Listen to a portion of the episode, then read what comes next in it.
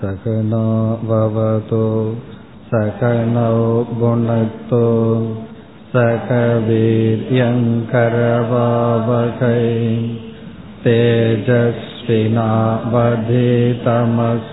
मा विद्वेषावकैः ॐ शान्ति शान्ति शान्तिः இன்று நாம் பார்க்க இருக்கின்ற கருத்து கர்ம யோக கர்ம யோக என்ற சொல்லில் யோக என்றால் சாதனம். யோக என்ற சொல்லுக்கு பொருள் சாதனம்.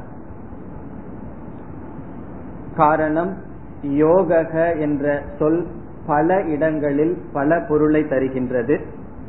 இந்த இடத்தில் கர்மயோக என்ற சொல்லில் யோக என்றால் சாதனம். பிறகு இனி ஒரு சொல் இருக்கின்றது கர்ம. கர்ம என்ற சொல்லும் இடத்துக்கு தகுந்தாற்போல் பொருள்படும். சில சமயங்களில் கர்ம என்ற சொல் நாம் அன்றாட செய்கின்ற செயல்களை குறிக்கும். சாமானிய சேஷ்டா. நாம் நடப்பது பேசுவது இது போன்ற எனி மூமெண்ட் ஏதாவது ஒரு செயல் கர்ம என்று சொல்லப்படும். சில இடங்களில் கர்ம என்ற சொல் குறிப்பாக இலக்கணத்தில் நம்மால் அனுபவிக்கப்படும் பொருளை கர்ம என்று சொல்வோம். உதாரணமாக நான் ராமனை பார்க்கிறேன் என்ற வாக்கியத்தில் இந்த ராமன் என்ற சொல் கர்ம என்று சொல்லப்படும். ஆங்கிலத்தில் கூறினால் ஆப்ஜெக்ட் எது என்னால் அனுபவிக்கப்படுகிறதோ அதை சில சமயங்களில் கர்ம என்றும் சொல்வோம். சில சமயங்களில் கர்ம என்ற சொல் கர்ம பலத்தை குறிக்கும்.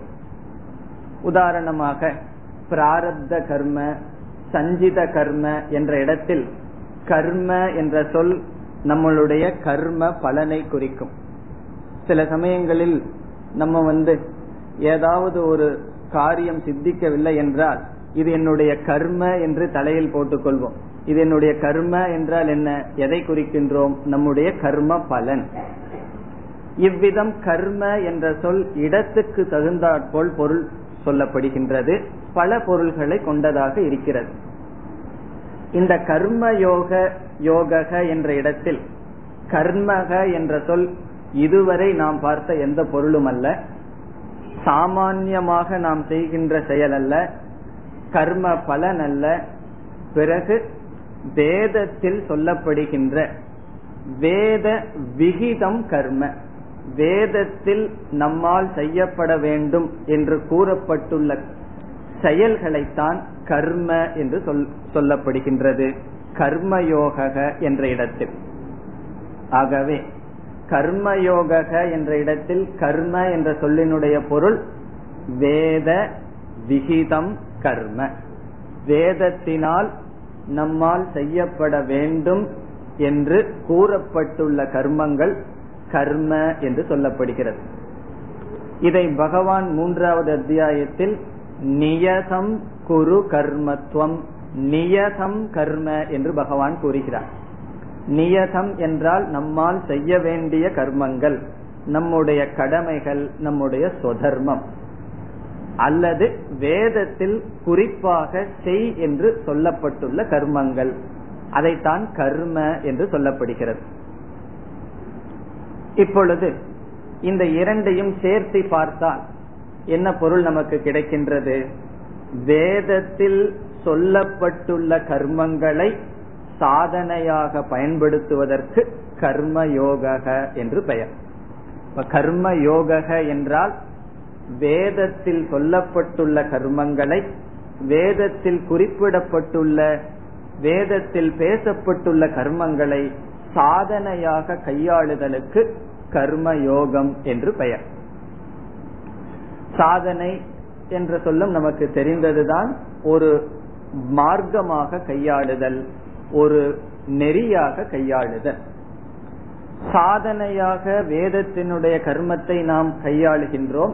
அதனுடைய சாத்தியம் என்ன சென்ற வகுப்பில் அறிமுகப்படுத்தினோம். அதனுடைய சாத்தியம் சித்த சுத்திகி மன தூய்மை. மன தூய்மை என்ற முடிவுக்காக வேதத்தின் சொல்லப்பட்டுள்ள கர்மங்களை கையாளுதலுக்கு கர்மயோக என்று பெயர். ஆகவே கர்மயோகம் என்பது ஒரு சாதனை. வேதத்தில் சொல்லப்பட்டுள்ள கர்மங்களை பயன்படுத்துதல்.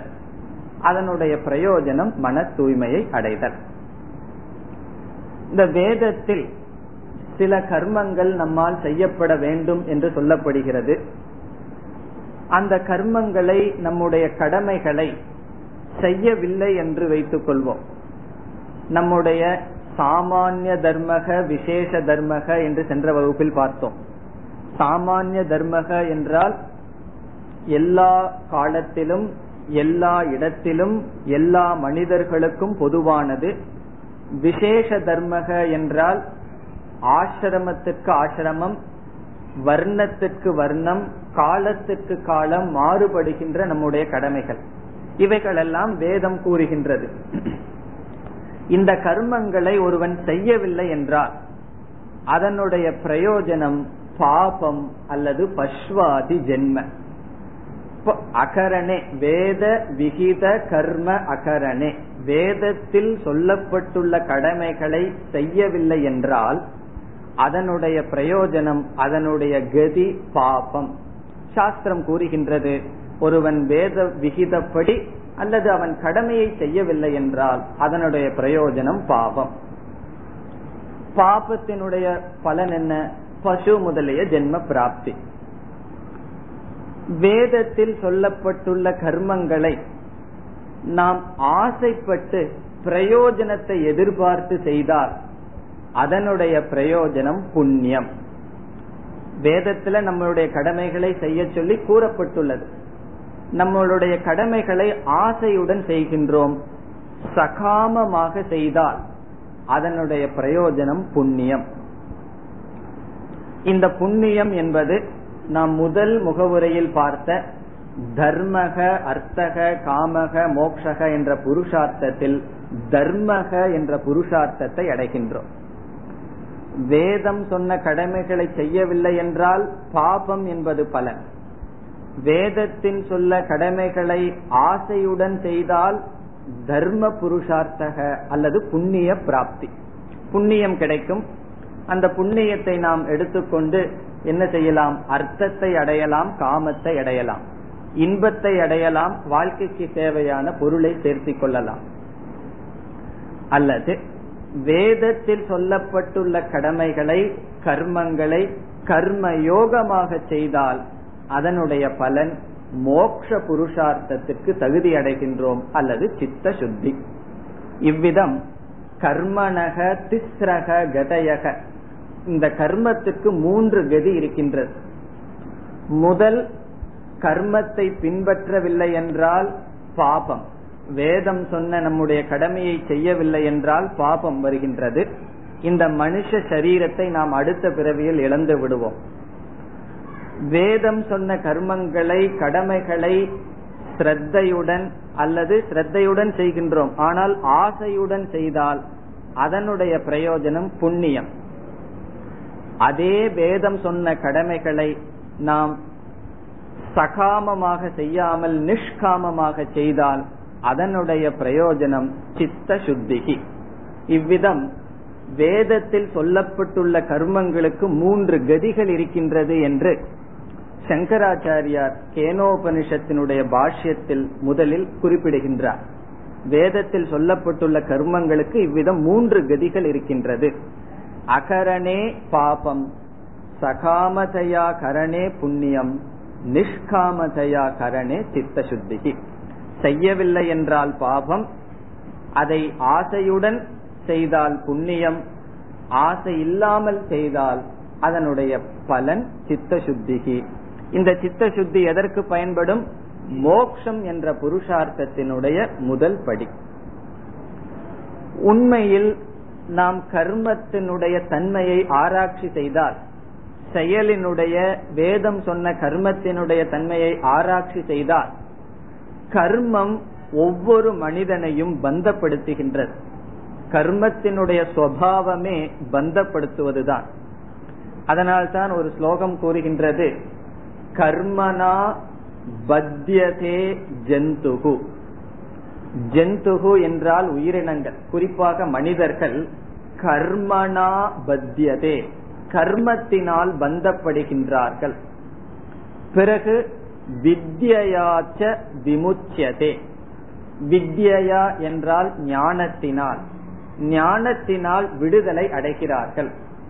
கர்மனா பத்தியதே ஜந்துகு. கர்மமானது ஒரு ஜந்துவை பந்தப்படுத்துகின்றது. பிறகு வித்யானது அவனை விடுவிக்கின்றது. ஞானம் ஒருவனை விடுவிக்கின்றது. இதை உணர்ந்த பெரியோர்கள் என்ன செய்கிறார்கள்? இரண்டாவது வரியில் கூறப்படுகிறது தஸ்மாத் கர்ம ந குர்வந்தி. ஆகவே கர்மத்தை அவர்கள் செய்வதில்லை. தஸ்மாத் கர்ம ந குர்வந்தி. யார் கர்மத்தை செய்வதில்லை? யதயக பாரதர்ஷினக. யதயக என்றால் முயற்சி செய்கின்றவர்கள் எதிகள் பாரதர்ஷினக மோக்ஷத்தை பார்ப்பவர்கள் என்ன செய்கின்றார்கள்? கர்மத்தை அவர்கள் செய்வதில்லை. காரணம் என்ன? கர்மனா பத்தியதே ஜந்துகு வித்யாச்ச விமுச்சியதே தஸ்மாத் கர்மண குர்வந்தி யதயக பாரதர்ஷினக. இந்த ஸ்லோகம் நமக்கு எதை காட்டுகின்றது? இயற்கையாகவே கர்மமானது நம்மை பந்தப்படுத்துகின்றது. செயலானது நம்மை பந்தப்படுத்துகின்றது.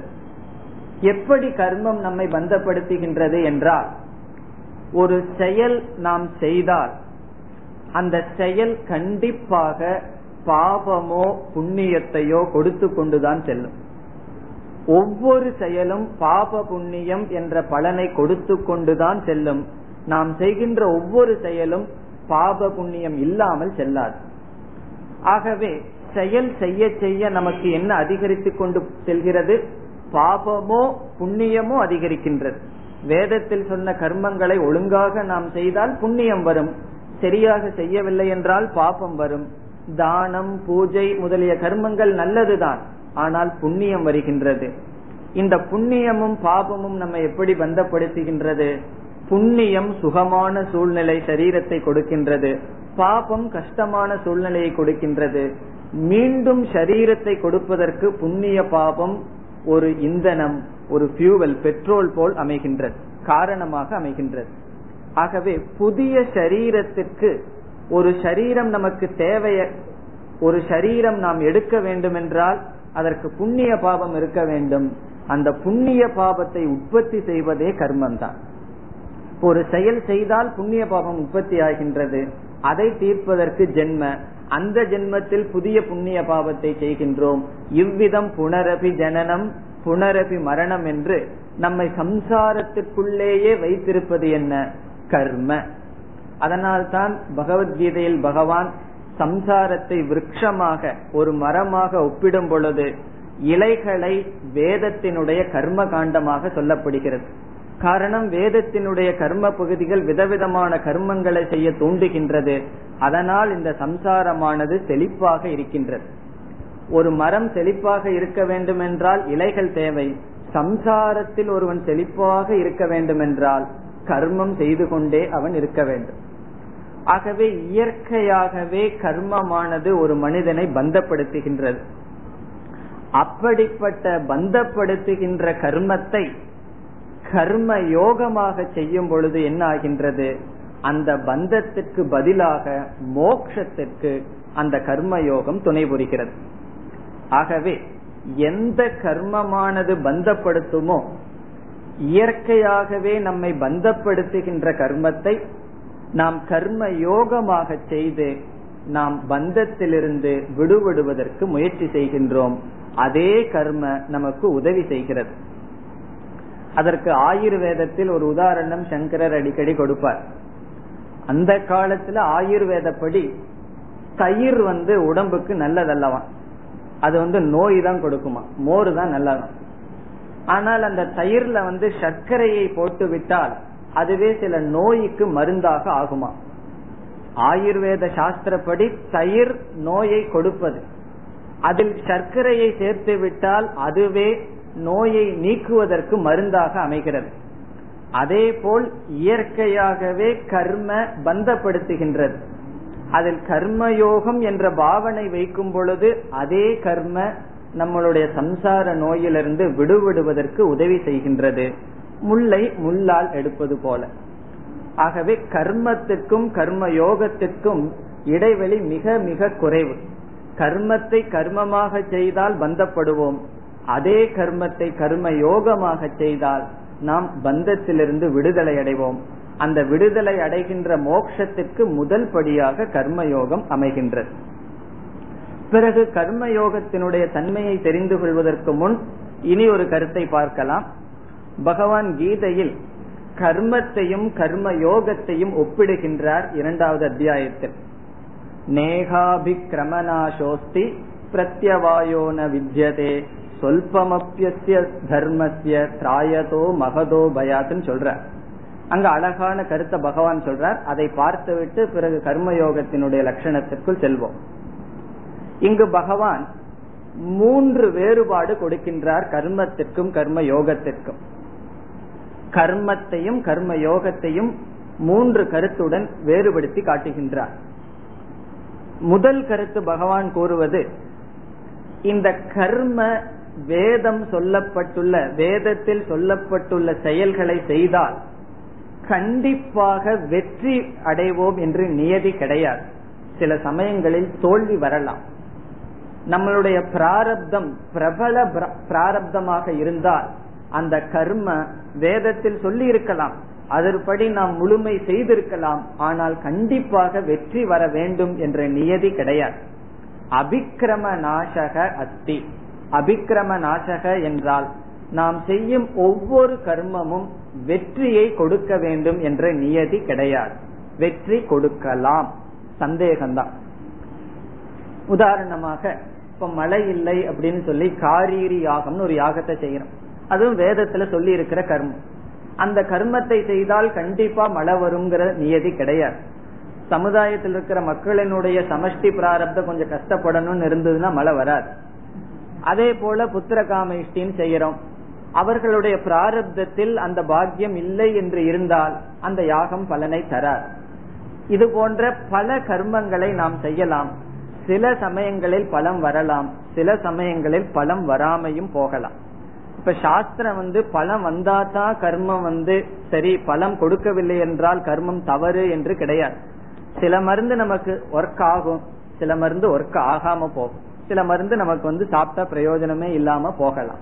அது எப்படி டாக்டர் தெரிஞ்சு கொடுக்கறது போல வேதம் ஒவ்வொரு மனிதனுக்கும் கர்மங்களை சொல்லும் பொழுது நீ இதை செய் பலம் வரலாம் என்றுதான் சொல்லும். ஆகவே இங்கு நாசக என்பது மறைந்து இருக்கின்றது கர்மத்திற்குள். அதாவது தோல்வி என்பது வரலாம். வரும் என்று வேதம் கூறவில்லை. கண்டிப்பா தோல்வி வரும்னா எதற்கு கர்மத்தை செய்கிறோம்? பல சமயங்களில் வெற்றி வரலாம். தோல்வியும் வரலாம். ஆனால் பகவான் கர்ம யோகத்தை பற்றி கூறும் பொழுது கர்ம யோகத்தில் பலன் கிடைக்காது என்ற பேச்சுக்கு இடமே கிடையாது. கர்ம யோகத்தில் கண்டிப்பாக பலன் வரும். நாம் கர்ம யோகம் செய்துவிட்டு பலன் கிடைக்காமல் போகுமோ என்ற பயம் நமக்கு அவசியமில்லை. காரணம் என்ன? கர்மயோகத்தினுடைய பலன் சித்த சுத்தி அந்த சித்த சுத்தி என்பது கண்டிப்பாக வரும்.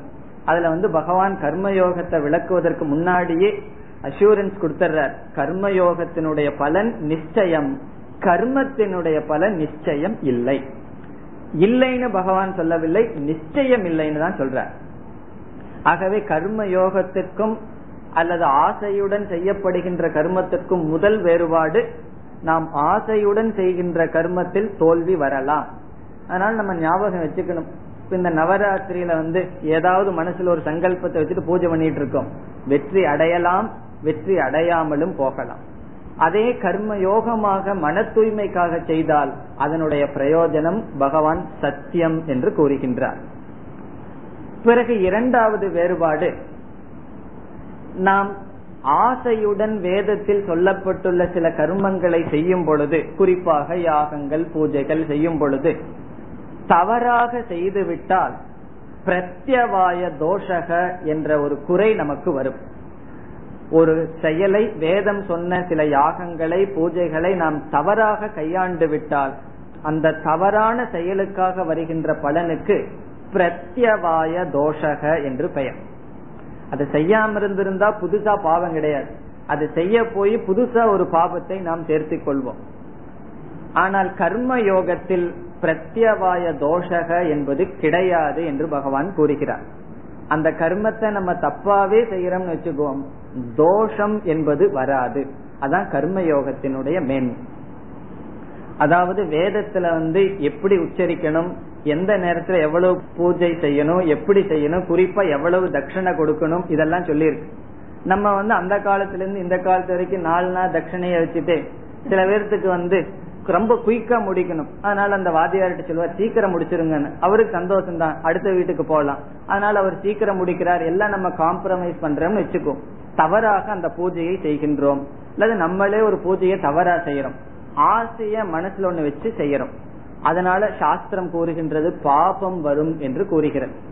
இது உதாரணம் கூறினால் ஒரு நோய்க்காக ஒரு மருந்து சாப்பிடுறோம். அது ஒர்க் ஆகல அப்படின்னா முதல் தோஷம். அது வேலையே செய்யாம போயிடுது அப்படின்னா அபிக்கிரம நாட்டக சிலது வேலை செய்யாம போகாது வேற ஏதாவது வேலையை செஞ்சுட்டு போகும். இந்த சைடு எஃபெக்ட்ங்கிற மாதிரி வேற ஏதாவது பிரயோஜனத்தை கொடுத்து கொண்டு செல்லும். அதுதான் பிரத்யவாய தோஷக என்று சொல்லப்படுகிறது.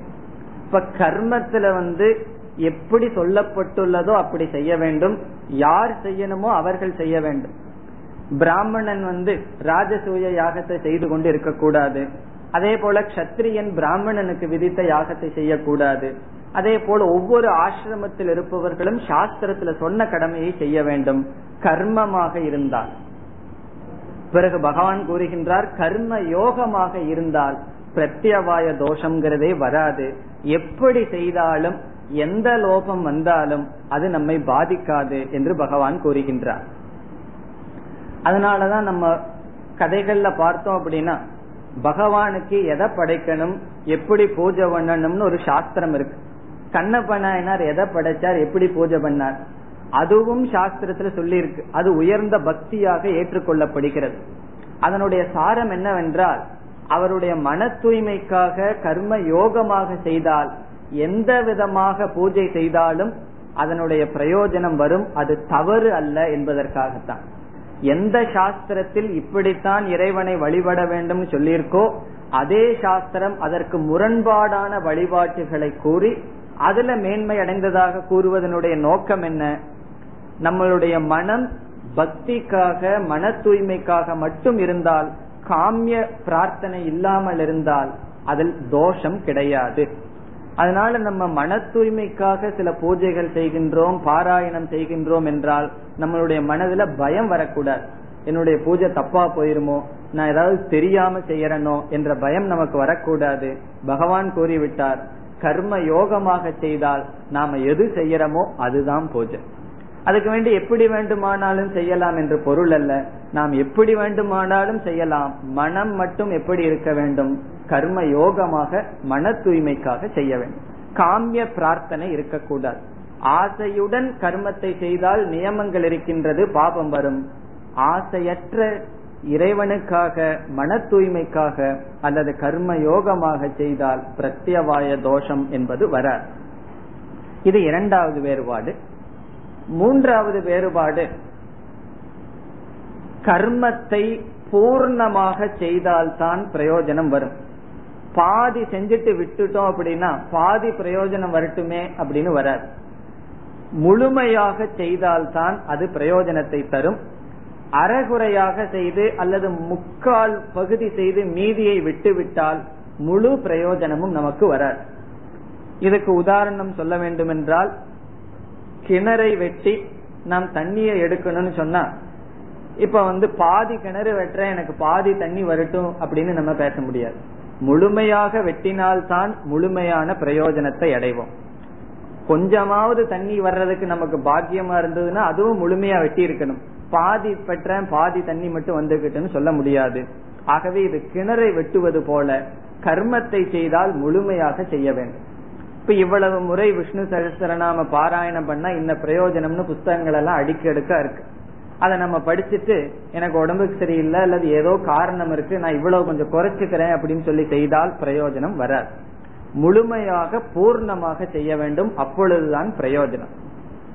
பிறகு பகவான் கூறுகின்றார் கர்ம யோகத்தில் எவ்வளவு செய்கின்றோமோ அவ்வளவு பிரயோஜனம். சொல்பம் எவ்வளவு செய்யறோமோ அவ்வளவு தூரத்துக்கு நமக்கு சித்த சுத்தி ஆகவே ஒரு கர்மத்தை முழுமையாக செய்தால்தான் பிரயோஜனம் என்பது கர்ம யோகத்தில் கிடையாது. நம்ம எவ்வளவு செய்யறோமோ அந்த அளவுக்கு பிரயோஜனம் நமக்கு கிடைக்கும். அதற்கு என்ன உதாரணம் என்றால் பசியோடு இருக்கோம். நம்ம எவ்வளவு சாப்பிட்றோமோ அவ்வளவு தூரம் நம்மளுடைய பசி நீங்குது. இல்ல பதினஞ்சு இட்லி சாப்பிட்டதுக்கு அப்புறம் தான் முழு பசியும் நீங்கும் அப்படிங்கிறது கிடையாது. நம்ம ரெண்டு இட்லி சாப்பிட்டோம்னா அதுக்கு தகுந்த பசி போகுது. ஆறு இட்லி சாப்பிட்டோம்னா அதுக்கு தகுந்த பசி போகுது. ஆகவே போஜனவத் கர்மயோகம் போஜனவத் உணவை உட்கொள்வது போல கர்ம கூப கணனவத் கூப கணனம் என்றால் கிணறு தோண்டுவதை போல. முழுமையாக செய்தால் பிரயோஜனம். இங்கு எவ்வளவு செய்கின்றோமோ அவ்வளவு பிரயோஜனம். இப்படிப்பட்டதுதான் கர்மத்திற்கும் கர்ம யோகத்துக்கும் உள்ள வேறுபாடு என்று பகவான் ஆரம்பத்திலேயே கர்மயோகத்தினுடைய மேன்மையை கூறித்தான் கர்மயோகத்தை பற்றி மூன்றாவது அத்தியாயத்துல விளக்குகின்றார். இந்த மூன்று வேறுபாடுகள் என்ன? முதல் கர்மத்தில் தோல்வி வரலாம். கர்ம யோகத்தில் தோல்வி என்பதே கிடையாது. பலன் நிச்சயமாக வரும். கர்மத்தை சரியாக செய்யவில்லை என்றால் பிரத்யவாய தோஷம் வரும் பாபம் வரும். கர்ம யோகத்தில் அந்த கர்மத்தை நாம் எப்படி செய்தாலும் தோஷம் குறை என்பது வராது. பிறகு மூன்றாவதாக கர்மத்தை முழுமையாக செய்தால்தான் பிரயோஜனம். கர்ம யோகத்தில் எவ்வளவு செய்கின்றோமோ அவ்வளவு பிரயோஜனம். ஒரு நாள் பத்து நிமிஷம் கர்மயோகப்படி நாம் செயல் செய்தால் அதற்கு தகுந்த மன தூய்மை வரும். அன்னைக்கு கோபம் வராது. காரணம் என்ன? அன்னைக்கு கர்மயோகம் பண்ணிருக்கு. ஆகவே அந்த பிரயோஜனம்ங்கிறது இம்மீடியட் உடனடியாக வரும் கண்டிப்பாக தோல்வி என்பது கிடையாது. இதுதான் கர்மத்திற்கும் கர்ம யோகத்திற்கும் உள்ள வேறுபாடு. இனி நாம் கர்ம யோகம் என்றால் என்ன என்று பார்ப்போம். இதுவரைக்கும் கர்ம யோகத்தை பற்றிய கருத்துக்களை பார்த்தோம். இனி கர்ம யோகத்தினுடைய லட்சணத்தை பார்ப்போம். எது கர்ம யோகம் இப்படிப்பட்ட கர்ம யோகம் என்றால் என்ன? கர்ம யோகம் என்பது ஒரு தனி சாதனை அல்ல. ஒரு தனியான குறிப்பிட்ட காலத்தில் செய்யப்படுகின்ற செய்யப்படுகின்ற குறிப்பிட்ட செயல் அல்ல.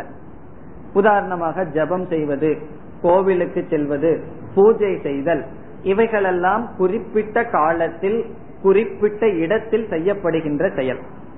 அதே போல் கர்மயோகம் என்பது ஒரு குறிப்பிட்ட செயல் அல்ல. நான் இப்பொழுது கொஞ்ச நேரம் கர்மயோகம் பண்ணிட்டு வர்றேன் என்னை யாரும் தொந்தரவு பண்ணாதுன்னு சொல்லிவிட்டு புதிதாக செய்கின்ற செயல் அல்ல. ஆகவே யாருமே கர்மயோகம் செய்வதற்கு நேரம் இல்லைன்னு சொல்ல முடியாது. காரணம் என்னவென்றால் கர்மயோகம் என்பது நாம் செய்கின்ற கர்மத்திலேயே வைக்க வேண்டிய சிலவிதமான பாவனைகள் ஆட்டிடியூட் நாம எந்த செயலை வாழ்க்கையில செஞ்சிட்டு இருக்கிறோமோ காலையில எழுந்து எழுந்து கொள்வதிலிருந்து இரவு உறங்கும் வரை இன்னைக்கு நாம எதை செய்து கொண்டிருக்கின்றோமோ அதே செயலில் வைக்க வேண்டிய சில பாவனை தான் கர்மயோகம் என்று சொல்லப்படுகிறது. ஆகவே உண்மையில் கர்மயோகம் என்பது வேதத்தில் சொல்லப்பட்டுள்ள சில கர்மங்களில் நமக்கு வைக்க வேண்டிய பாவனைகள் ஆட்டிடியூட் அந்த பாவனையில் தான் கர்ம கர்ம யோகமாக மாறுகிறது. அதனால் தான் கீதையில் பகவான் கர்ம யோகத்திற்கு இனியொரு பெயர் கொடுக்கின்றார். புத்தி யோகம் என்று சொல்கின்றார். பத்தாவது அத்தியாயத்தில் சொல்கின்றார் அர்ஜுனனிடம் புத்தி யோகம் ததாமி உனக்கு நான் புத்தி யோகத்தை தருகின்றேன். அதனால் மன தூய்மையடைந்து என்னை அடைவாயாக என்று கூறுகிறார். இந்த கர்ம யோகத்திற்கு ஏன் புத்தி யோகம் என்ற பெயர்? கர்மத்தையும் கர்ம யோகத்தையும் வேறுபடுத்துவதே நம்முடைய புத்தி நம்முடைய பாவனை. ஆகவே கர்மயோகத்திற்கு புத்தி யோகம் என்று பெயர். ஆகவே இப்பொழுது கர்மயோகம் என்றால் என்ன? நம்முடைய வேதத்தில் சொல்லப்பட்டுள்ள கர்மங்களில் நாம் வைக்கின்ற சரியான பாவனை தான் கர்மயோகம். இப்பொழுது வேதத்தில் என்னென்ன கடமைகள் என்னென்ன கர்மங்கள் சொல்லப்பட்டுள்ளது அந்தந்த கர்மங்களில் நம்முடைய பாவனைகள் என்ன? என்பதை பார்க்க வேண்டும். அதை பார்த்தால் கர்மயோகத்தினுடைய லட்சணத்தை நாம் அறிந்தவர் ஆகின்றோம். வேதத்தில் என்னென்ன கர்மங்கள் சொல்லி இருக்கின்றது அந்தந்த கர்மங்களில் நமக்கு இருக்க வேண்டிய பாவனை என்ன ஆட்டிடியூட் என்ன. முதலில் வேதத்தில் கூறப்பட்டுள்ள கர்மங்கள் சாமானிய விசேஷ தர்மாகா. சாமானிய விசேஷ தர்மாக. இதனுடைய பொருள் உங்களுக்கு இப்பொழுது தெரிந்திருக்கும். சாமானிய தர்மங்கள் விசேஷ தர்மங்கள். விசேஷ தர்மங்கள் என்பதைத்தான் ஸ்வதர்ம நம்முடைய கடமைகள் என்று சொல்லப்படுகிறது. உண்மையில் நம்முடைய மனதை நம்முடைய வாழ்க்கையை நாம் பார்த்தால் யாருமே வந்து இதுதான் உனக்கு கடமைன்னு சொல்லி கொடுக்க வேண்டிய அவசியம் இல்லை. நமக்கே தெரியும் இந்த நேரத்துல இதை நம்ம செய்யணும் அப்படின்னு சொல்லி. அது எப்படி என்றால் அதை நம்ம செய்யாம வேற வேலை செய்யும் பொழுது நம்ம மனசே நமக்கு உறுத்தும் நீ செய்ய வேண்டியதை செய்யாம வேற வேலை செஞ்சிட்டு இருக்க அப்படின்னு சொல்லி. ஆகவே நம்மளுடைய கடமைகள் வேதம் சொல்கின்றது. நம்மளுடைய கடமைகளை ஒவ்வொருத்தருக்கும் உனக்கு இதுன்னு சொல்ல வேண்டிய அவசியம் இல்லை. சாதாரணமாக வேதம் வழிவகுத்து கொடுத்து விட்டது. நமக்கே நன்கு தெரியும் நம்முடைய கடமைகள் எவைகள். ஆகவே முதல் கர்ம நம்மளுடைய விசேஷ சாமானிய தர்மாகா. நம்முடைய கடமைகள் ஸ்வதர்மம் என்று எடுத்துக்கொள்வோம். சுருக்கமாக ஸ்வதர்மம். இந்த சாமானிய தர்மக என்ற சொல்லை நான் கூறுவதற்கு காரணம் ஏற்கனவே அதனுடைய பொருள் பார்த்தோம். எனக்கு எது பிரியமானதோ அதை மற்றவர்களுக்கு செய்வது சாமானிய தர்மம். அவைகளையும் நான் செய்ய வேண்டும். இப்ப இந்த நம்முடைய கடமைகளில் நமக்கு என்னென்ன பாவனை இருக்க வேண்டும்? அதுதான் கர்மயோகம். முதல்ல வேதம் நம்முடைய கடமைகளை பற்றி கூறுகின்றது. அந்த கடமை நமக்கு விருப்பு வெறுப்பு இருக்கக்கூடாது. ராகத்வேஷ ரஹித மனக நம்மளுடைய கடமைகள் எதுவாக இருந்தாலும் அந்த கடமைகளிலேயே நாம் விருப்பு வெறுப்பை காட்டக்கூடாது. சில சமயங்கள்ல நம்ம அந்த மாதிரி காட்டுவோம். சில கடமைகள் செய்வதற்கு நமக்கு பிரியமா இருக்கும். சில கடமைகள் நாம செய்வதற்கு அந்த கர்மமே நமக்கு பிடிக்காது. தலையில கை வச்சுட்டு செய்வோம். இதை செய்யணுமே இதை செஞ்சு ஆகணுமே அப்படின்னு நம்ம செய்வோம். இப்போ ஒரு உதாரணம் பார்த்தா பெற்றோருடைய கடமை குழந்தைகளை வளர்த்துவது குழந்தைகளை சமமாக வளர்த்த வேண்டும் என்பது. சில பெற்றோர்கள் குழந்தைகளுக்குள்ளேயே கடமையில் தவறுவார்கள். சிலருக்கு அதிக சுதந்திரம் அதிக உதவி செய்வார்கள். சிலருக்கு அதிக உதவி செய்ய மாட்டார்கள். அதற்குள்ளேயே ராகத்வேஷம் வரும். அதாவது நம்முடைய கடமையை செய்யும் பொழுது இது என்னுடைய கடமையாக இருந்தால் அந்த கர்மத்தில் ராகத்வேஷம் இருக்கக்கூடாது விருப்பு வெறுப்பு இருக்கக்கூடாது. நம்மளுடைய நம்மளுடைய வாழ்க்கையில் சில சமயங்களில் சிந்தித்து பார்த்தால் நமக்கு நன்கு தெரியும். சில கடமைகளை நாம் விரும்பி செய்வோம் சில கடமைகளை விரும்பாமல் வெறுத்து விட்டு செய்வோம். அறகுறையாக செய்து முடிப்போம். எப்படியோ முடிக்கணும் என்று நாம் முடிப்போம். ஒரு முறை அல்லது இது என்னுடைய கடமை என்று நான் தீர்மானம் செய்துவிட்டால் அதில் விருப்பு வெறுப்பை நான் ஒரு இடத்தில் வைத்து விட வேண்டும். ஆகவே நம்முடைய கடமையில் நம்முடைய பாவனை என்ன? நிஷ்காமக அல்லது ராகத்வேஷ ரகித புத்திகி ராகத்வேஷத்தோட செய்தோம்னா அது வந்து கர்மமாகிவிடும். ராகத்வேஷம் இல்லாமல் நம்முடைய கடமையை செய்தால் அது என்னவாகின்றது? கர்ம யோகமாக மாறுகிறது. ஆகவே கர்ம யோகம் செய்வதற்கு நேரம் இல்லைன்னு யாரும் சொல்லக்கூடாது. நான் எந்த கர்மத்தை செய்து கொண்டிருக்கின்றேனோ எது எனக்கு கடமையாக வந்து வாய்த்துள்ளதோ அதை செய்கின்றேன். அதில் என்னுடைய விருப்பு வெறுப்பை ஓர் இடத்தில் வைத்துவிட்டு அந்த கர்மத்தை நான் செய்கின்றேன். காரணம் என்னுடைய கடமை. இது என்னுடைய கடமை என்று நான் கூறிவிட்டால் மனம் கூறிவிட்டால் அதில் எனக்கு விருப்பு வெறுப்பு கிடையாது. ஆகவே விருப்பு வெறுப்பை தியாகம் செய்வதுதான் முதல் ஆட்டிடியூட் முதல் பாவனை. பிறகு இரண்டாவது பாவனை அது அதைவிட முக்கியமான பாவனை நம்முடைய கடமைகளிலிருந்து பலனை எதிர்பார்க்க கூடாது. ந பல ஆகாங்ஷா கர்மத்தினுடைய பலனை நாம் எதிர்பார்க்க கூடாது. நம்முடைய கடமையாக இருந்தால் நம்முடைய கடமையில் இருக்கின்ற கர்மத்தையே வெறுக்கக்கூடாது என்பது முதல் பாவனை.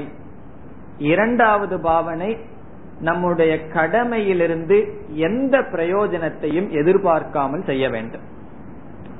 எந்த பிரயோஜனத்தையும் எதிர்பார்க்காமல் செய்ய வேண்டும் என்றால் என்ன?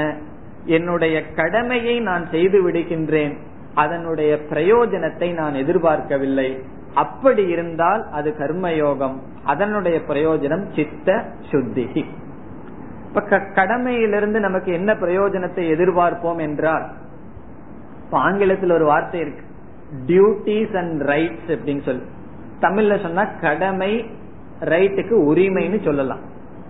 அதாவது நான் என்னுடைய கடமையை செய்கின்றேன் என்று வைத்துக் கொள்வோம் என்னுடைய கடமையை நான் நன்கு செய்து முடிப்பதனால் யாராவது ஒருவர் பிரயோஜனத்தை அடைவார்கள். பிறகு அவர்களுடைய கடமை எனக்கு திருப்பி ஏதாவது செய்ய வேண்டியது வரும். அது என்னுடைய உரிமையாகிறது. ஒரு உதாரணம் மூலமாக செல்லலாம். பெற்றோருடைய கடமை குழந்தைகளை அறிவு கொடுத்து வளர்த்துவது. பெற்றோர் அவர்களுடைய கடமையை செய்து முடித்து விட்டார்கள் என்று வைத்துக் கொள்வோம். அந்த கடமையினால் பயன்பட்டது யார்? மகன். பிறகு அந்த மகனுக்கு சாஸ்திரம் என்ன கடமை சொல்கின்றது? அந்த பெற்றோருடைய சொல்லை கேட்க வேண்டும் அவர்களை பாதுகாக்க வேண்டும் என்றெல்லாம் சில கடமைகள் கூறுகிறது ஆகவே மகனுடைய கடமை என்ன? பெற்றோர்களை மீண்டும் பாதுகாத்தல் அவர்களுடைய சொற்படி கேட்டல் இவைகள் எல்லாம் மகனுடைய கடமை தந்தையினுடைய உரிமையாக ஆகிறது. அந்த உரிமை எப்படி வந்தது? அந்த அவருடைய கடமையை செய்ததனால். ஆகவே நம்முடைய கடமையை நாம் செய்தால் அந்த கடமையிலிருந்து யார் பிரயோஜனத்தை அடைகிறார்களோ அவர்களுக்கு ஒரு கடமை வரும் நம்ம நம்மை நோக்கி அது நம்முடைய உரிமையாக ஆகின்றது. சாதாரணமாக நாம் என்ன செய்கின்றோம்? அந்த உரிமை எனக்கு வருமா என்று பார்த்து தான் கடமையையே செய்கின்றோம். அந்த உரிமை எனக்கு வராது அப்படின்னு சொன்னா அந்த கடமையாக இருந்தாலும் விட்டு விடுகின்றோம் எங்கு எனக்கு உரிமை இருக்கின்றதோ இந்த என்னுடைய கடமை என்னுடைய டியூட்டியிலிருந்து பிரயோஜனம் திருப்பி வருமோ அங்கதான் கர்மத்தை செய்யறோம். மீதி இடத்துல எல்லாம் நம்ம விட்டுறோம் இப்ப சாதாரணமா ஒரு உதாரணம் சொல்ல வேண்டும் என்றால் நம்ம ரோட்ல போயிட்டு இருக்கோம் யாரோ ஒருத்தர் ஒரு பர்ஸையோ எதையாவது கீழே போட்டுறாங்க. நம்ம அதை எடுத்து கொடுக்கறோம். மனிதாபிமானத்துல ஒரு கடமையை எடுத்து கொடுக்கறோம். அதை வாங்கிட்டு பேசாம போயிட்டாருன்னு வச்சுக்கோம். நம்ம என்ன சொல்றோம்? ஒரு தேங்க்ஸும் கூட அவருக்கு சொல்ல தெரியல. இவ்வளவு கஷ்டப்பட்டு நான் எடுத்து கொடுக்கறேன். ஆகவே ஒரு செயலை நாம் செய்தவுடன் அதற்கு நமக்கு ஒரு ரிவார்டு அதற்கு பிரயோஜனத்தை நாம் எதிர்பார்க்கின்றோம். அது அவருடைய கடமை என்ன? அவருடைய உரிமை என்ன? கடமை என்ன? அதை எடுத்து கொடுத்தவருக்கு நன்றி சொல்ல வேண்டியது அவருடைய கடமை. அவருடைய கடமை எடுத்து கொடுத்தவருடைய உரிமை. இவர் என்ன நினைக்கிறார்? எடுத்து கொடுத்ததனுடைய கடமையினுடைய பிரயோஜனத்தை எதிர்பார்க்கின்றோம் நாம். ஆகவே நாம் ஒவ்வொரு கடமையிலும் அந்த உரிமை நமக்கு பாதுகாப்பாக வருகிறதா என்று பார்ப்போம். அப்படி வரவில்லை என்றால் நம்ம என்ன சொல்றோம்? அவனுக்கு செஞ்சாலும் அவன் ஒன்னும் செய்ய மாட்டான் அதனால செய்யவே வேண்டாம். அவனுக்கு செஞ்சு ஒரு பிரயோஜனம் இல்லை. அதாவது நம்மளுடைய ஒரு பெற்றோர் தன்னுடைய மகனுக்கே செய்ய வேண்டிய கடமை செய்வதில்லை. காரணம் என்ன? அவன் செஞ்சாலும் எனக்கு உடம்பு சரினா வந்து பார்க்க மாட்டான் என்ன கண்டுக்கிறது இல்லை செய்ய வேண்டாம். அதே போல நான் என்னுடைய பெற்றோருக்கு என்ன செய்தாலும் அவர் எனக்கு வந்து பார்த்துக்கிறதில்ல அதனால நான் செய்ய மாட்டேன். இவ்விதம் நம்முடைய கடமைகளை நாம் எப்படி செய்து கொண்டு வருகின்றோம்? உரிமையை மனதில் வைத்துக் கொண்டுதான் கடமைகளை செய்து கொண்டு வருகின்றோம். இங்கு பகவான் கூறுகின்றார் அந்த உரிமையை தியாகம் செய்து கடமையை மட்டும் நீ செய்தால் அது கர்மயோகம். நாம் செய்கின்ற கடமைகளில் ஒரு பிரயோஜனம் வரணும் ஒரு கிராட்டிடியூடு வரணும் அவர்களெல்லாம் என்ன உயர்வா சொல்லணும் அல்லது வந்து மெச்சனும் இப்படியெல்லாம் எதிர்பார்த்துட்டு செய்தால் அது வியாபாரம் அல்லது கர்ம. அதை கர்ம யோகமாக மாற்ற வேண்டும் என்றால் நம்முடைய கடமைகளிலிருந்து உரிமையை பார்க்க கூடாது அதனால் தான் ஒருவர் மகாத்மா காந்தியிடம் ஹியூமன் ரைட்ஸ் அண்ட் ரைட்ஸ பத்தி மனிதனுடைய உரிமைகளை பற்றி நீங்கள் கூறுங்கள் என்று கேட்டதற்கு அவர் சொன்னார் எங்களுடைய கலாச்சாரத்தில் நாங்கள் டியூட்டியை பற்றி தான் பேசுவோம் ரைட்ஸ பத்தி எல்லாம் பேச மாட்டோம். கடமைகளை பற்றி தான் பேசுமேவே தவிர உரிமையை பற்றி எங்களுக்கு பேச்சே கிடையாது. காரணம் அவரவர்கள் அவரவர்களுடைய கடமையை செய்துவிட்டால் மற்ற அவரவர்களுடைய உரிமையும் வந்துவிடும். முதலாளி அவர்களுடைய கடமையை செய்தால் அவருடைய உரிமை என்ன? தொழிலாளி செய்ய வேண்டிய உழைப்பு அவருக்கு கிடைக்கும். தொழிலாளி அவனுடைய கடமையை செய்தால் அவனுடைய உரிமை பொருள் என்பது அவனுக்கு கிடைக்கும். ஆகவே சில சமயங்கள்ல கிடைக்காமையும் போகிற மாதிரி தெரியலாம். நம்ம சாதாரணமா என்ன பண்றோம்? அந்த கடமையை செய்யறதுக்கு முன்னாடியே அது உரிமை வருமா இல்லையான்னு பார்த்துட்டு செக் பண்ணிட்டு தான் செய்வோம். அது கொஞ்சம் சந்தேகமா இருந்தா நம்ம விட்டு விடுகின்றோம். அப்படி இல்லாமல் நம்முடைய கடமையை மட்டும் செய்துவிட்டு உரிமையை தியாகம் செய்வதுதான் கர்மயோகம். அப்போ ஒரு சந்தேகம் வரலாம். நான் உரிமையை தியாகம் செய்யறேன்னு வச்சுக்குவோம். யாரு என்ன பார்த்துக்கிறது? யாரு எனக்கு வந்து அந்த பிரயோஜனத்தை கொடுப்பதுன்னா? பகவான் சொல்றாரு ஏதோ ஒரு ரூபத்துல நான் கொடுக்கின்றேன் என்று பகவான் கூறுகிறார். இது நேரடியாக நான் ஒரு பெரியவரிடம் பார்த்தேன். ஒரு ஆசிரமத்துல நான் போய் இருக்கும் பொழுது அவர் அங்க வந்து அவருடைய அனுபவத்தை சொன்னார். அப்ப அவர் இந்த கர்மயோகம் எல்லாம் படிக்கல. ஆனா அதனுடைய அறிவு அனுபவத்தில் இதே கருத்தை கூறினார். அவருடைய கடமைகளை எல்லாம் நன்கு செய்து முடித்து விட்டார். அவருடைய குழந்தைகள் அவரை சரியாக பராமரிக்கவில்லை. எல்லாம் கேஷ் தான் கொடுக்க ரெடியா இருக்கார். நீங்க எங்கேயோ போய் ஓல்டேஜ் ஹோம்ல இருங்க. கரெக்டா பணத்தை அனுப்பிச்சு வச்சிடுறோம் அவர் வந்து சரி என்று அந்த ஆசிரமத்தில் வந்து அங்கேயே இருந்து கொண்டு இருந்தார். பிறகு அவர் கூறுகின்றார் நான் என்னுடைய கடமையை நன்கு செய்ததனால் தான் இந்த வயதுல இந்த நேரத்துல இங்கு அமர்ந்துள்ளேன். நான் வந்து பணத்தை என் பக்கத்துல வச்சுட்டு பணம் இருந்தா தானே குழந்தைகள் எல்லாம் நம்ம பின்னாடியே இருப்பாங்கன்னு இருந்திருந்தேன்னா இந்த நேரத்துல சிட்டியில டிவி முன்னாடி தான் உட்கார்ந்துருப்பேன். அப்போ இப்ப வந்து என்ன மகனை விட இங்க இருக்கிற பிரம்மச்சாரி எல்லாம் என்ன நல்லா பாத்துக்கிறார்கள் ஆகவே இறைவன் எனக்கு உரிமையை ஏதோ ஒரு விதத்தில் நன்கு கொடுக்கின்றான் என்று கூறினார். ஆகவே நாம் நம்முடைய கடமையை செய்கின்றோம். அதனால ஒருவர் பிரயோஜனப்படுற. அவருடைய உரிமையை செய்வதும் செய்யாததும் அது அவருடைய தலையெழுத்து. அவருடைய கடமையை செஞ்சா செஞ்சுட்டு போகட்டும். செய்யவில்லை என்றால் யாரோருத்தர் மூலம் இறைவன் நமக்கு நம்மளுடைய உரிமையை கொடுத்து தான் தீர்வார். ஆகவே நாம் வந்து என்னுடைய கடமையினால நீ பிரயோஜனம் அடைஞ்ச அதனால நீ திருப்பி செய்ய வேண்டும் என்று எதிர்பார்க்க வேண்டிய அவசியம் இல்லை இறைவன் நமக்கு அதனுடைய பிரயோஜனத்தை கொடுப்பார். அவர் அதான் சொன்னார் நான் அவர்களிடம் எதுவும் எதிர்பார்க்கவில்லை. பகவான் எனக்கு செய்ய வேண்டிய பணிவிடைகள் வேறு ஒரு இளைஞர் மூலமாக செய்கிறார்கள். நான் மிகவும் மகிழ்ச்சியாக இருக்கின்றேன். என்னுடைய கடமையை செஞ்சதுனாலதான் இங்க வந்தங்கிற. பணத்தை எல்லாம் வச்சுட்டு கடமையை செய்யவில்லை என்றால் அவர்களெல்லாம் பாச இருப்பது போல் பாசாங்கு செய்வார்கள். இவரும் சம்சாரத்திற்குள் தான் இருந்திருக்க வேண்டும். ஆகவே இந்த நிகழ்ச்சி எதை காட்டுகிறது என்றால் நம்மளுடைய கடமை வீண் போவதில்லை. பகவான் யாரோருத்தர் மூலயமாக செய்ய வேண்டியதை செய்து விடுவார். அந்த சந்தேகம் நமக்கு வேண்டாம். ஏன்னா கடமையை செய்ய பிரயோஜனத்தை எதிர்பார்க்காதுன்னா பிரயோஜனம் எப்படி வரும்? நாம் எப்படி பாதுகாப்போம் என்ற சந்தேகம் வரும். அது பகவானுடைய ரெஸ்பான்சிபிலிட்டி அது பகவானுடைய கருத்து. நாம் அதை பற்றி சிந்தனை செய்ய வேண்டிய அவசியம் இல்லை அதுக்கு ரமண மகரிஷி ஒரு உதாரணம் சொல்லுவார். ஒரு வயசான பாட்டி ரயில் ஏறி உட்கார்ந்து ஒரு பெரிய சுமைய தலையில வச்சுட்டே போயிட்டு இருந்துதான். ரயில்லையும் உட்கார்ந்து அந்த சுமைய தலையிலையும் வச்சுட்டு போயிட்டு இருந்துதான் கஷ்டப்பட்டுட்டு. அப்போ ஒருவர் வந்து சொன்னாராம் எந்த ரயில் ஒன்ன சுமக்குதோ அதே ரயில் உன்னுடைய சுமையும் சுமக்கும் ஏன் எடுத்து கீழே வைக்க கூடாது அப்படின்னு சொல்லி. ஆகவே அது ஈஸ்வரனுடைய ரெஸ்பான்சிபிலிட்டி ஈஸ்வரனுடைய கடமை. நமக்கு நம்முடைய உரிமையை பாதுகாப்பது நம்முடைய மனதில் உரிமையை நாம் எதிர்பார்க்காமல் செய்ய வேண்டும். ஆகவே நம்முடைய கடமையில் நம்மளுடைய முதல் பாவனை அந்த கர்மத்தில் வெறுப்பு வெறுப்பு இருக்கக்கூடாது. இரண்டாவது கர்மத்திலிருந்து வருகின்ற உரிமையை ரைட் அதை நாம் எண்ணக்கூடாது. தியாகம் செய்ய வேண்டும். இதைத்தான் நிஷ்காம கர்ம நிஷ்காமதயா கரணம் என்று சொல்லப்படுகிறது. மூன்றாவதான பாவனை நம்முடைய கடமைகளில். நம்முடைய கடமையையே ஈஸ்வரனுக்கு அர்ப்பணமாக செய்ய வேண்டும். மூன்றாவது பாவனை ஈஸ்வரார்ப்பண புத்திகி. நம்முடைய கடமையே பூஜையாக நாம் செய்ய வேண்டும். ஒர்க் இஸ் ஒர்ஷிப் என்று சொல்வார்கள். நம்மளுடைய கடமைதான் இறைவனுக்கு செய்கின்ற பூஜை.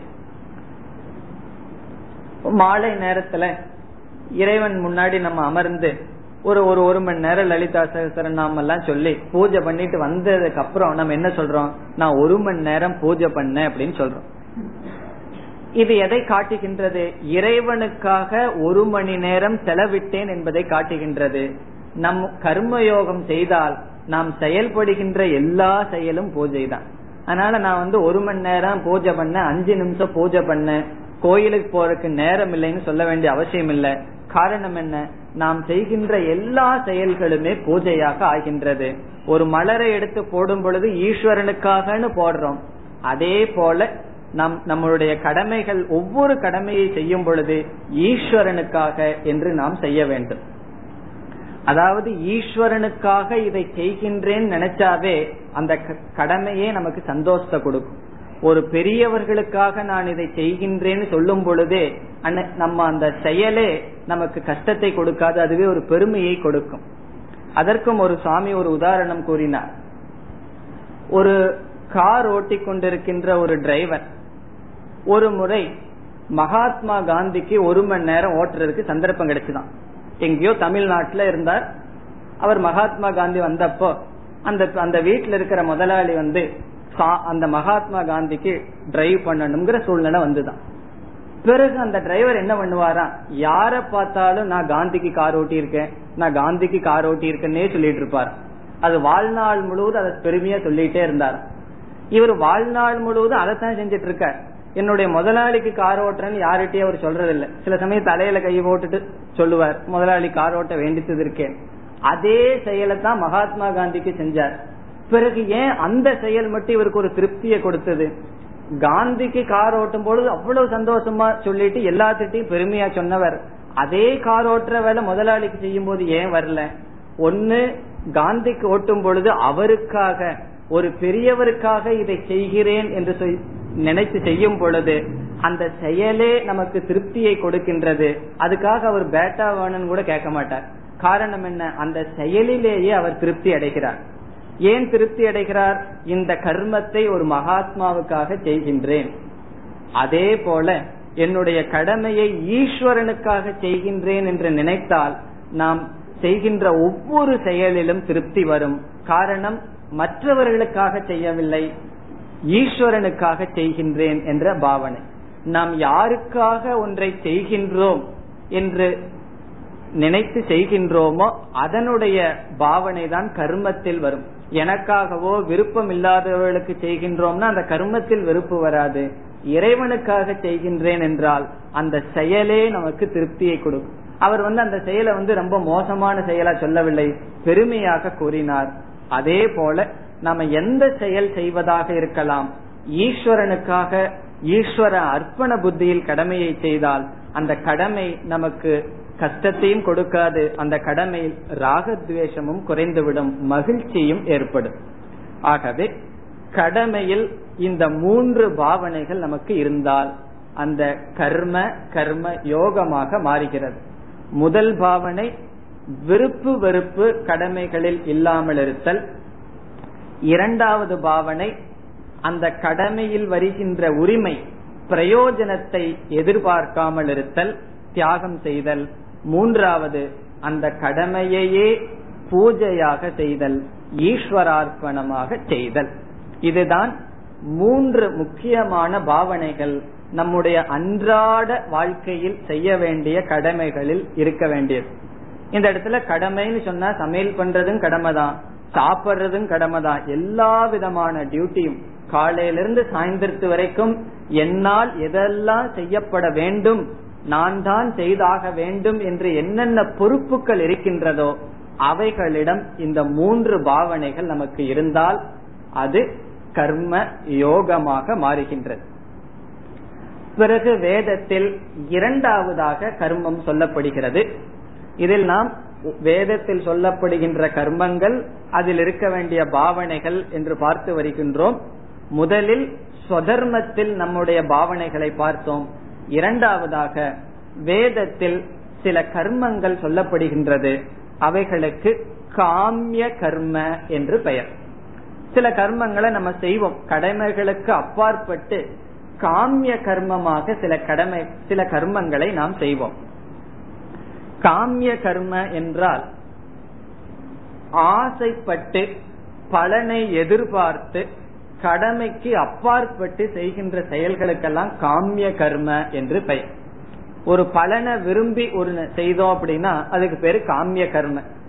இப்ப சினிமாவுக்கு ஒருவர் போறாருன்னு வச்சுக்கோ அது எங்க எழுதியிருக்கு? அவருடைய கடமையை கண்டிப்பா செய்தாகணும் அப்படின்னு சொல்லி. இது வந்து கடமை கிடையாது. காமிய கர்ம. ஆசைப்பட்டு செய்வது. அல்லது ஏதாவது ஒரு செயல் செய்தால் அது கடமை அல்ல. ஆனால் இன்பத்திற்காக பலனினுடைய ஆசையை மனதில் வைத்து செய்தால் அதற்கெல்லாம் காமிய கர்ம என்று சொல்லப்படுகிறது. இப்ப இந்த காமிய கர்மத்துல கர்மயோகியினுடைய பாவனை எப்படி இருக்க வேண்டும்? அது அடுத்த கேள்வி. சுதர்மத்துல எப்படி இருக்க வேண்டும் என்று பார்த்தோம். காமிய கர்மத்தில் ஒருவனுடைய பாவனை எப்படி இருக்க வேண்டும் என்றால் ஆரம்ப காலத்தில் காமிய கர்மத்தை எல்லாம் விட்டு விடுவதளவு விட்டு விடுவதளவுக்கு நம்மளுடைய மனம் பக்குவம் அடைந்திருக்காது. அந்த மனப்பக்குவம் அடைவதற்கு தான் கர்மயோகமே செய்யணும். ஆகவே கொஞ்சம் காமிய கர்மங்கள் நாம் செய்தாலும் தவறில்லை. ஆரம்பத்திலேயே எல்லா ஆசையும் விடறதுக்கு முடியவில்லை என்றாலும் தவறில்லை. அந்த காமிய கர்மத்தை கர்மயோகி ஆரம்ப காலத்தில் செய்யலாம். செய்யக்கூடாது என்று சொல்லவில்லை. பிறகு கடமையை போல காமிய கர்மத்தை நீ செஞ்சுட்டு பலனை எதிர்பார்க்காதுன்னு சொல்ல முடியாது. காரணம் என்ன? பலனை எதிர்பார்க்கலைன்னா நான் எதுக்கு அந்த கர்மத்தையே செய்யறேன்? பலனை எதிர்பார்த்து தானே அந்த செயலை செய்கின்றேன். ஆகவே காமிய கர்மத்தில் பலனை எதிர்பார்க்காமல் செய்வது என்பதும் நடக்காது. பிறகு அந்த பலனை எதிர்பார்ப்பதில் தவறு கிடையாது. அந்த கர்மத்தில் செய்வதில் தவறு கிடையாது. அந்த கர்மத்தினுடைய பலன் வரும் பொழுது ஈஸ்வரனுடைய பிரசாதமாக ஏற்றுக்கொள்ள வேண்டும். ஆகவே காமிய கர்மத்தில் நமக்கு இருக்க வேண்டிய பாவனை பிரசாத புத்திகி பிரசாத புத்திகி என்றால் அந்த பலனை எதிர்பார்ப்போம். அது வரும் பொழுது ஈஸ்வரனிடமிருந்து வருவதாக ஏற்றுக்கொள்ள வேண்டும். நம்முடைய கடமைகள்ல வந்து பலனையே எதிர்பார்க்க கூடாது காமிய கர்மத்தில் பலனை எதிர்பார்க்கலாம். பலனை எதிர்பார்த்துத்தானே அந்த கர்மத்தை செய்கின்றோம். ஆனால் பாவனை என்ன? இது ஈஸ்வரனிடமிருந்து வருகின்றது. நான் எவ்வளவு கிடைக்கின்றதோ அதை ஏற்றுக்கொள்கின்றேன். இப்ப நம்ம ரொம்ப சம்பாதிக்கிறோம். எதோ வேலை செஞ்சோம். எதையோ பொருள்கள் உறவினர்களை எல்லாம் சேர்த்தி கொள்கின்றோம். இதனுடைய பிரயோஜனம் வரும் பொழுது நாம் எவ்வளவு வந்ததோ அதற்கு மேல வந்திருக்கலாம். லாஸ் இன் ப்ராஃபிட்னு சில பேர் சொல்லுவார் அதாவது ஒரு வியாபாரம் ஆரம்பிக்கும் போது அறுபது பர்சன்ட் லாபம் வரும்னு கற்பனை பண்ணி உட்கார்ந்துட்டு இருப்பார். முப்பது பர்சன்ட் அந்த லாபம் வந்திருக்கும். திருப்தி வந்திருக்கானா கிடையாது. அவர் என்ன சொல்லுவார்? லாஸ் இன் ப்ராஃபிட் அது ப்ராஃபிட்ல லாஸ் ஆயிருக்கு. இவ்வளவு ப்ராஃபிட் வரும்னு எதிர்பார்த்தது நம்மளுடைய புத்தி தான். அது தவறு கிடையாது. வரும் பொழுது தேர்ட்டி பர்சன்ட் கெயின் சொல்ற புத்தி நமக்கு வரணும். பகவான் இவ்வளவு கொடுத்திருக்கார். அது இவ்வளவுதான் கொடுத்திருக்கார் என்று பிரசாதமாக ஏற்றுக்கொள்கின்ற புத்தி. ஆகவே காமிய கர்மத்தில் நம்மளுடைய பாவனை பிரசாத புத்திகி அல்லது ஏற்றுக்கொள்ளுதல். அத வந்து இறைவன் இவ்வளவுதான் நமக்கு கொடுத்திருக்கார். இதோட நான் திருப்தி அடைகின்றேன் என்று கண்டென்ட்மெண்ட் மன திருப்தி. பிறகு கொஞ்ச நாள் ஆக ஆக என்ன செய்யணும்? காமிய கர்மம் குறைந்து கொண்டே வரும். நம்ம குறைக்க வேண்டிய அவசியம் இல்லை நம்மளுடைய கடமைகளை நம் கர்மயோகப்படி நம்மளுடைய கடமைகளை செய்தோம் அப்படின்னு சொன்னா நம்மளே பார்க்கலாம். நம்மளுடைய முயற்சி இல்லாமையே சில தெய்வீக குணங்கள் வரும். சில அசுர குணங்கள் போவதை நாம் அனுபவத்தில் பார்க்கலாம். நாம் கர்ம யோகமாக நம்முடைய கடமைகளை செய்தார் இந்த கர்ம யோகம்ங்கிறது குறிப்பா நம்மளுடைய கடமைகள்ல தான் இருக்கு. நம்மளுடைய கடமைகளை இந்த மூணு பாவனையோட செய்தால் நம்மளுடைய மனதில் இருக்கின்ற விருப்பு வெறுப்புகள் எல்லாம் குறைந்து கொண்டே போகும். அந்த கர்மம் நம்மை விட்டே மெதுவாக கழிந்து விடும் நம்ம அதுக்காக முயற்சி செய்ய வேண்டிய அவசியமே இல்லை. இப்ப கர்மயோகி பக்குவம் அடையும் பொழுது இறுதியில் காமிய கர்மமே இல்லாமல் சென்றுவிடும். இனி மூன்றாவது கர்ம வேதத்தில் கூறப்பட்டுள்ளது. நிஷித்த கர்ம. வேதத்தில் சில கர்மங்கள் கூறப்பட்டுள்ளது. அதற்கு நிஷித்த கர்ம என்று பெயர். நிஷித்த கர்ம என்றால் வேதம் நேரடியாக சில கர்மங்களை செய்யக்கூடாது என்று சொல்கிறது. இதெல்லாம் நீ செய்யக்கூடாது என்று நிஷித்தம் என்றால் ப்ராஹிபிட்டட் செய்யக்கூடாது என்று சொல்லியுள்ளது. அதை என்ன பண்ணணும் கர்மயோகி? அதை செய்யாமல் இருத்தல்.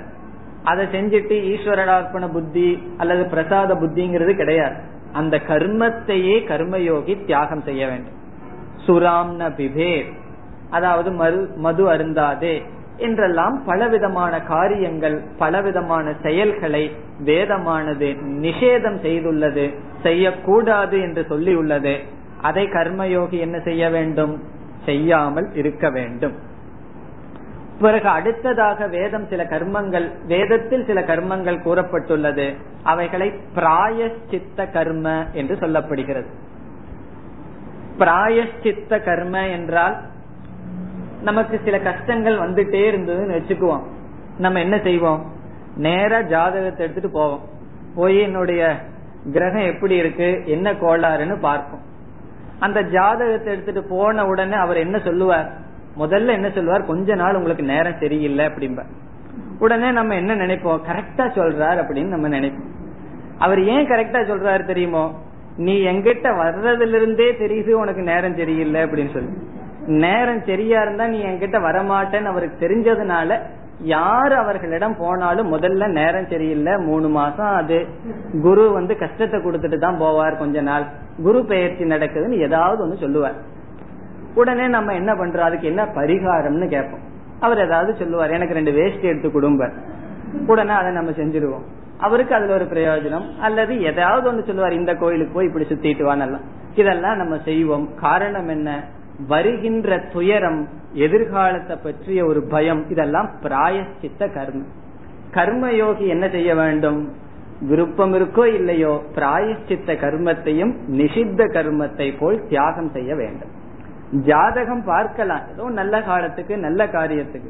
எனக்கு எதிர்காலத்துல என்ன ஆகுங்கிற பயத்துல எனக்கு ஏதாவது கஷ்டங்கள் வரக்கூடாதுங்கிற பயத்துல நாம் அந்த பிராயச்சித்த கர்மத்தில் ஈடுபடக்கூடாது. நமக்கு வருகின்ற கஷ்டத்தில் கர்மயோகியினுடைய பாவனை எப்படி இருக்க வேண்டும்? பகவான் என்னுடைய பாபங்களை நீக்குகின்றார் என்னை பக்குவப்படுத்துகின்றார்.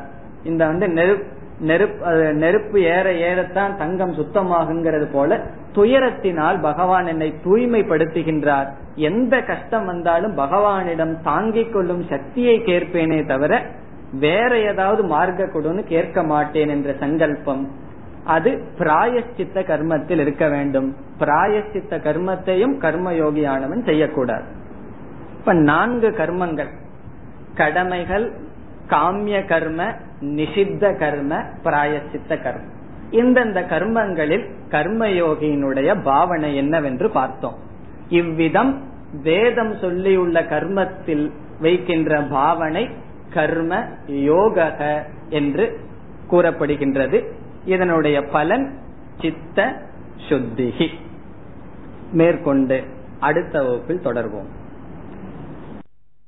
ॐ पूर्णमधपूर्णमिधम् पूर्णात्पूर्णमुदच्छते पूर्णस्य पूर्णमादाय पूर्णमेवावशिष्यते ॐ शान्ति शान्ति शान्तिः